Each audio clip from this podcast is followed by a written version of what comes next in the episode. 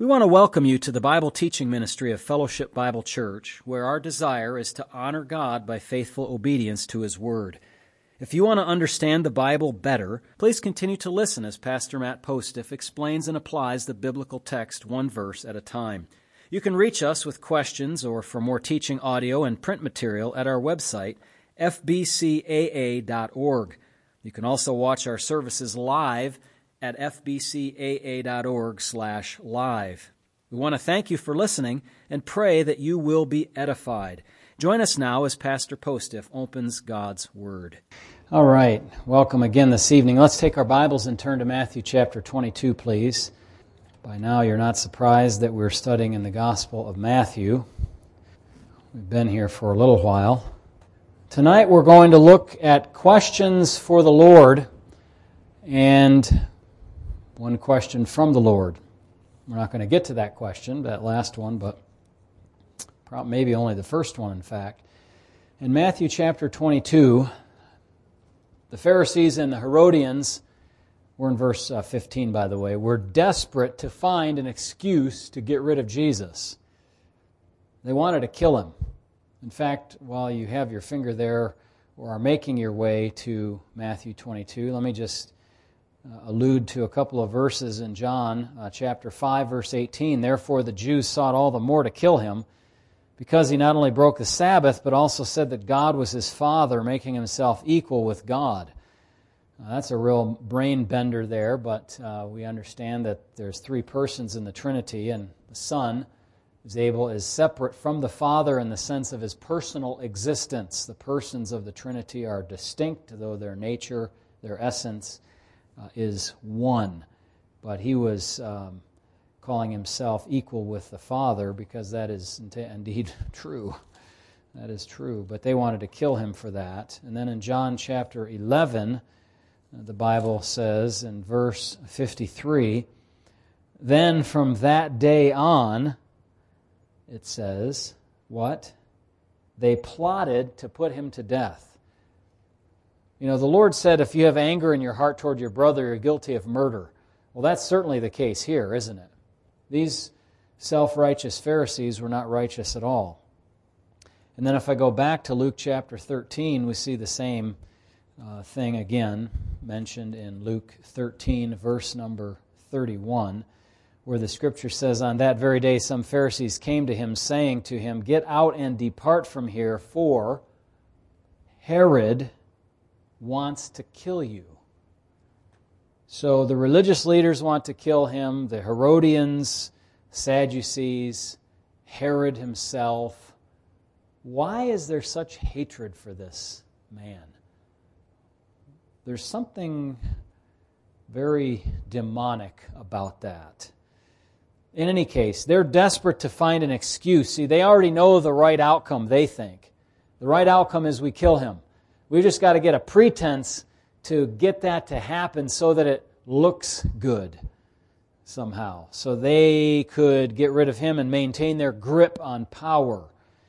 The Pharisees were the religious party, and the Herodians were the political party. Let me just read the text here. It says Then the Pharisees went and plotted how they might entangle him in his talk, and they sent to him their disciples with the Herodians that's where I've got the Herodians from. The, the Herodians were a political party in support of the Herod dynasty.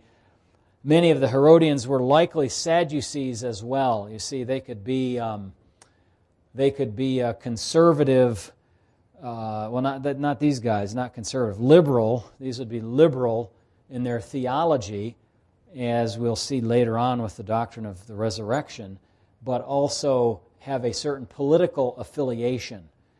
And so, as you can imagine, people today do the same. They have a religious affiliation and a political affiliation. And so, likely these were Sadducees also, but Herodians politically.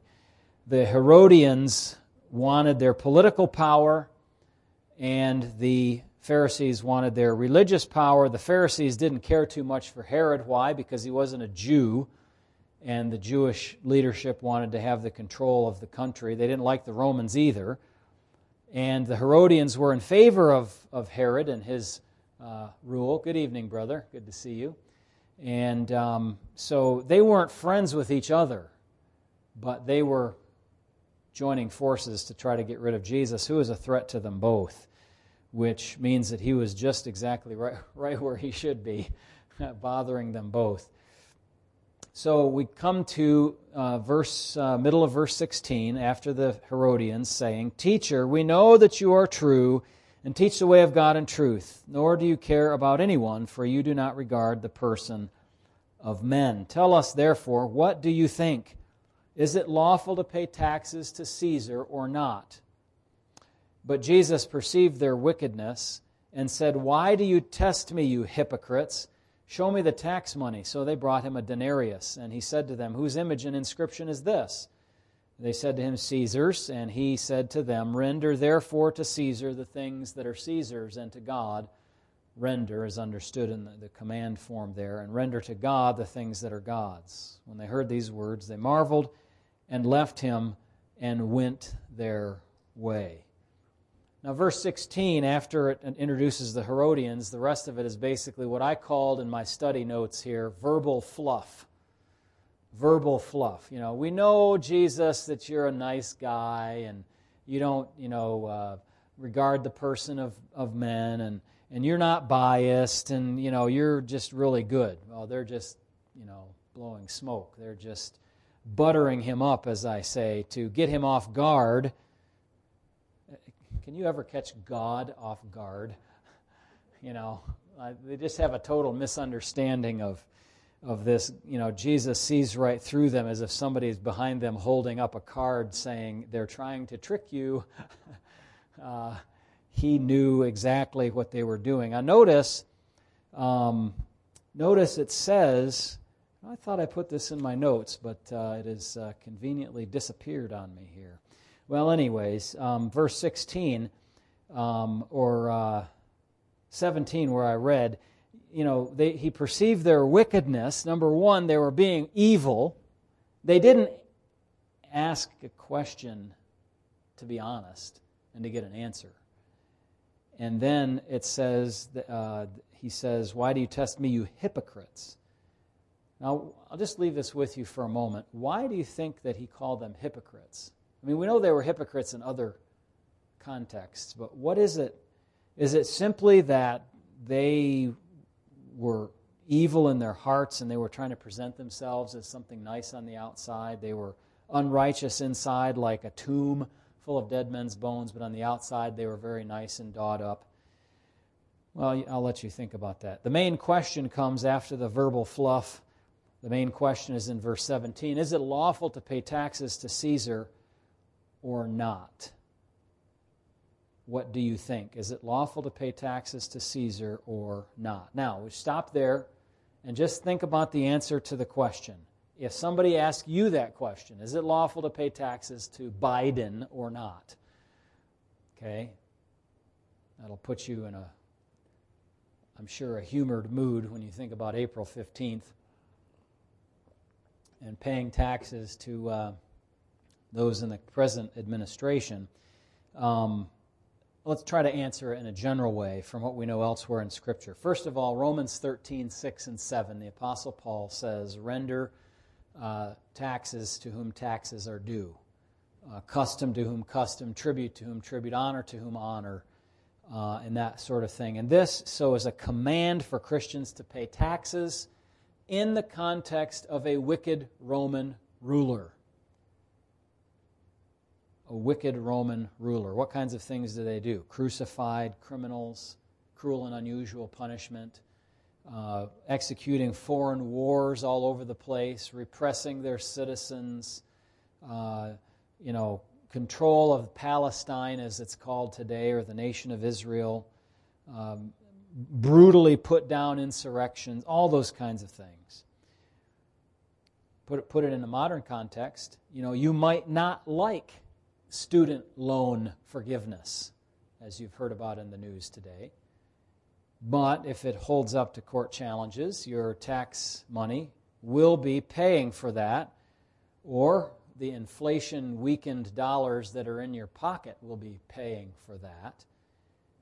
And you're required according to Romans 13, to pay your taxes, even if some of them, some of those funds are used for illicit purposes. Does that make you um, complicit in those illicit things? What do you say?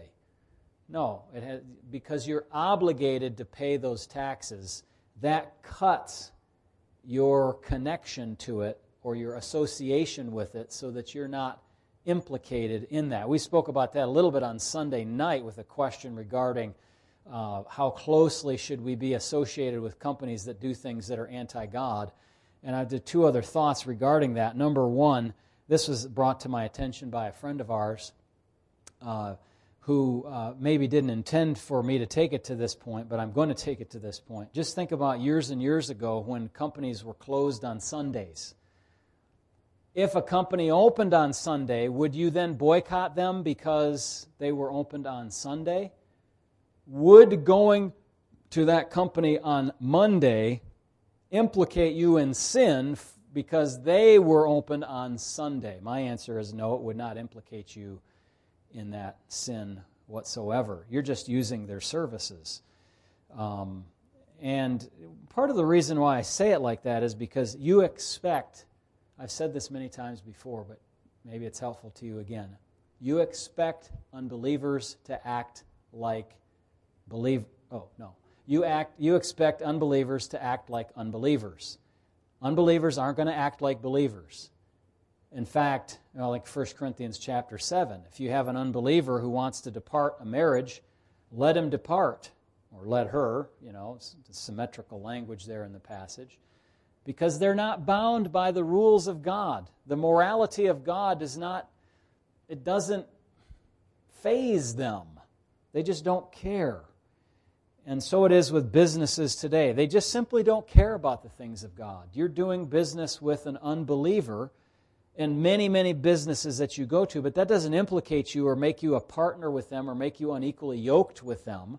Now, if you go into business with them and you're a partner directly and you're an investor in the, in the business itself, and you're making the decisions with them to open on Sunday or to to not serve Christians or whatever, then of course, you know, that's a closer connection. But anyway, so um, I guess those are the two points I wanted to make. Here's, here's unbelievers acting like unbelievers. And if you go all the way back and just do this little test case in your mind, there are probably many companies that you do business with that uh, are open on Sunday, and people would have a, tr- a problem with that before. And I don't have a problem with that because Sunday is the first day of the work week in um, Israel, for example. Um, it just is. You know, when I went there to work, that's what it was. You work on Sunday. Um, the weekend is Friday afternoon and Saturday. And so um, Paul preached on Sunday night, remember, in Acts chapter 20. But I, I tend to believe that some of those people were working on that day. And that didn't make them sinners. We don't believe in the Christian Sabbath anyway, so that's a whole other, a whole other matter. But um, so that's Romans 13. Paying taxes it doesn't implicate you in sin when you pay those taxes if the government uses that money for sinful purposes. Number two, as we think about the question that they asked and try to answer it ourselves before we get to the Lord's answer, number two, the law of Moses did um, uh, impose taxes on the people of the nation of Israel. But the taxes, of course, were paid within the nation itself, not to outsiders. Um, but at the time of Christ, the nation was taken over by the Roman nation, another nation. Therefore, since the nation of Israel did not have their own government in place, by logical extension, they would have to pay the government that was in place to carry out the basic functions of government that were called for by God in the age or dispensation of human governance. And why was that government in place in the first place? Rome, that is, because Israel disobeyed God. Paying taxes to the Romans was a consequence of their disobedience. But so my answer to the question so far is yes, not only is it required by God to pay taxes to the governing officials, but it's it is included in the law of Moses. And so when they say, is it lawful to pay taxes? Well, yes, as by good and necessary implication, if you were to pay taxes to the Mosaic government, and God has replaced the Mosaic government with another one, then you would have to pay taxes to that one as well. Uh, number three, Jeremiah 29 is suggestive that the people were to pay taxes to the Babylonians in an earlier period of oppression, a previous power that took over their governance when disobedient six centuries before Christ, 605 BC down to 587, and then beyond all the way to 525 or so BC. In fact, even after that, they were under the hegemony of not only the Chaldeans or Babylonians, but also the Medo Persians. And then, of course, after that, the whole business with Alexander the Great. But uh, God told them in Jeremiah 29 stay in the city, build houses, have children, give your sons and daughters in marriage, pray for the peace of the city in which you dwell, for in its peace you will have peace. And so, you know, obviously, if they were citizens of that place and the king was requiring them to pay taxes, part of their praying for the peace of that place and, and living there would be to pay the taxes for the government to build the roads and the infrastructure and keep the peace and keep up an army and all those things.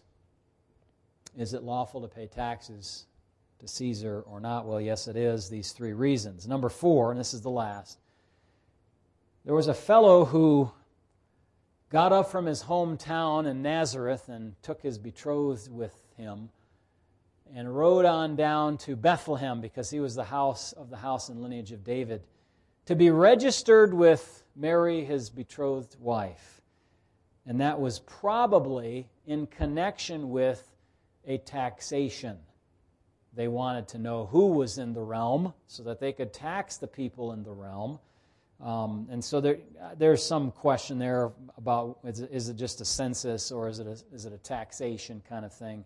I think they're probably connected. Um, in any case, uh, he was a righteous man. The Bible's very clear about that. He did do what he was supposed to do according to the government's command and, and dictate. And so I think when they're asking the question, is it lawful to pay taxes to Caesar, they know in their hearts. I mean, they've been paying taxes to Caesar, I bet you. Or perhaps they're being hypocrites because they're being supported by the Roman dole. And Pilate and all of those that are in the government system maybe supporting somehow that corrupt priestly system. Well, in any case, in some, yes, in accordance with God's morals and even the Mosaic law to pay taxes, even to a foreign occupying power. Being disobedient to God and, as a consequence, being overrun. Let me back up and say it this way.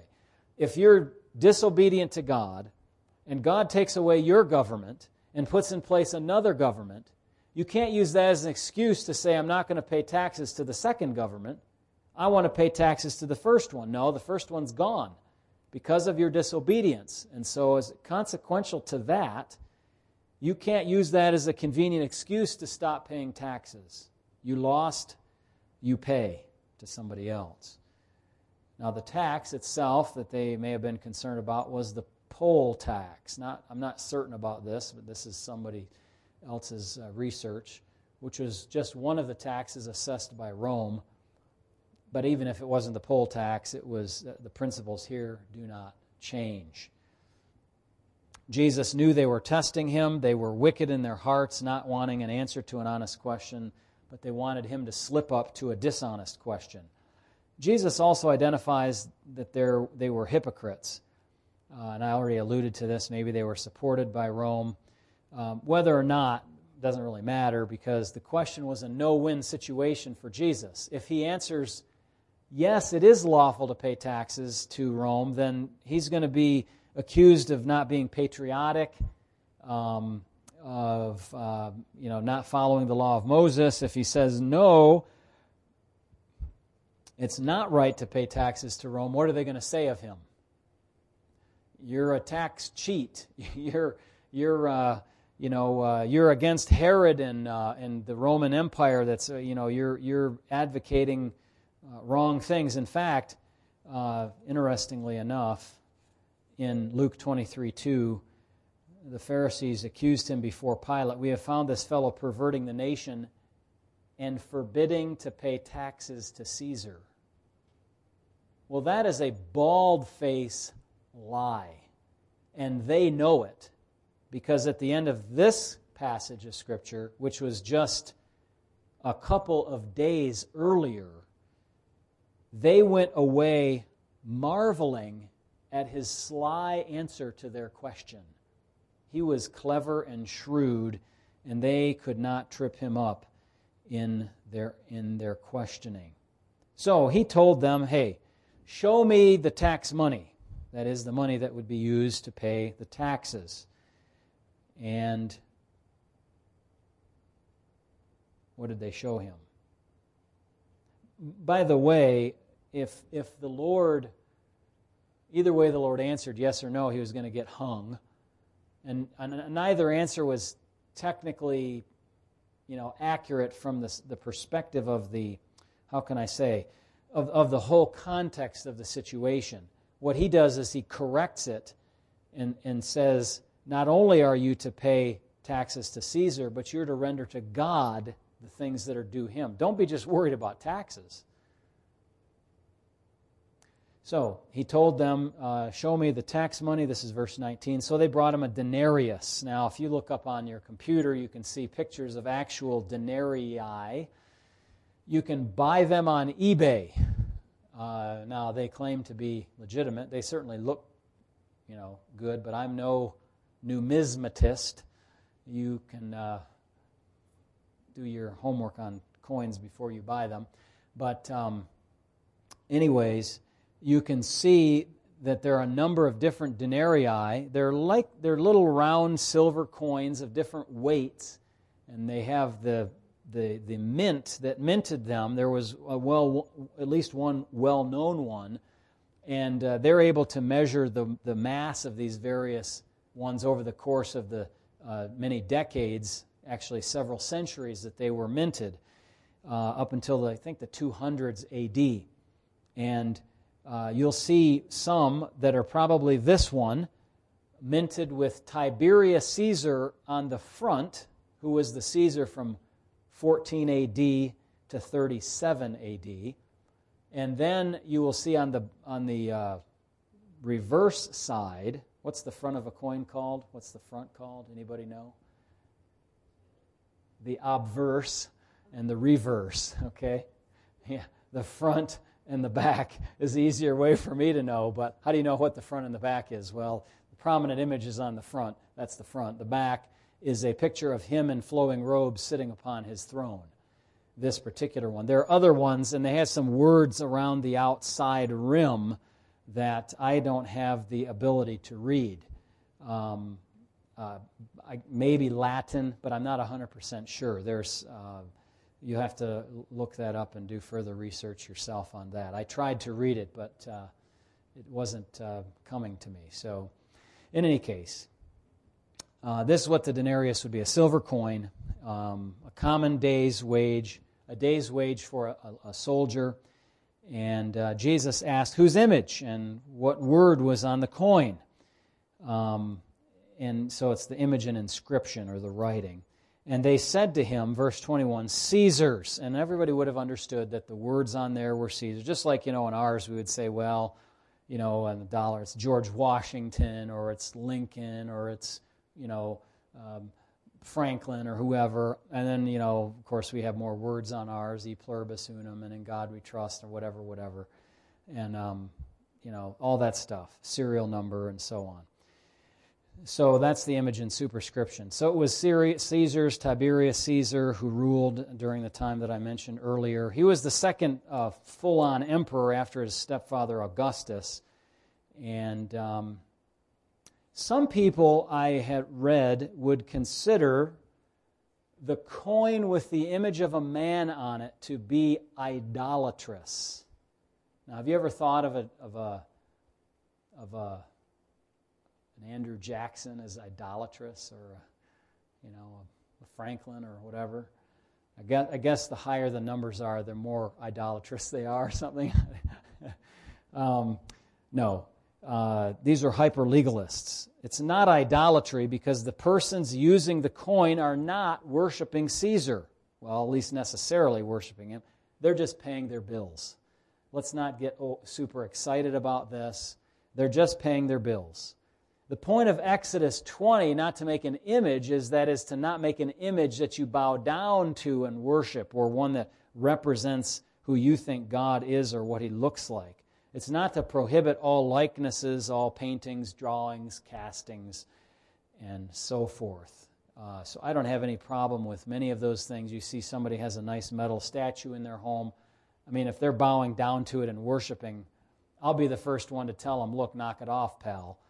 But if they're just it's there because it's artwork and it's cool, uh, whatever. Um, we don't need to get excited about it.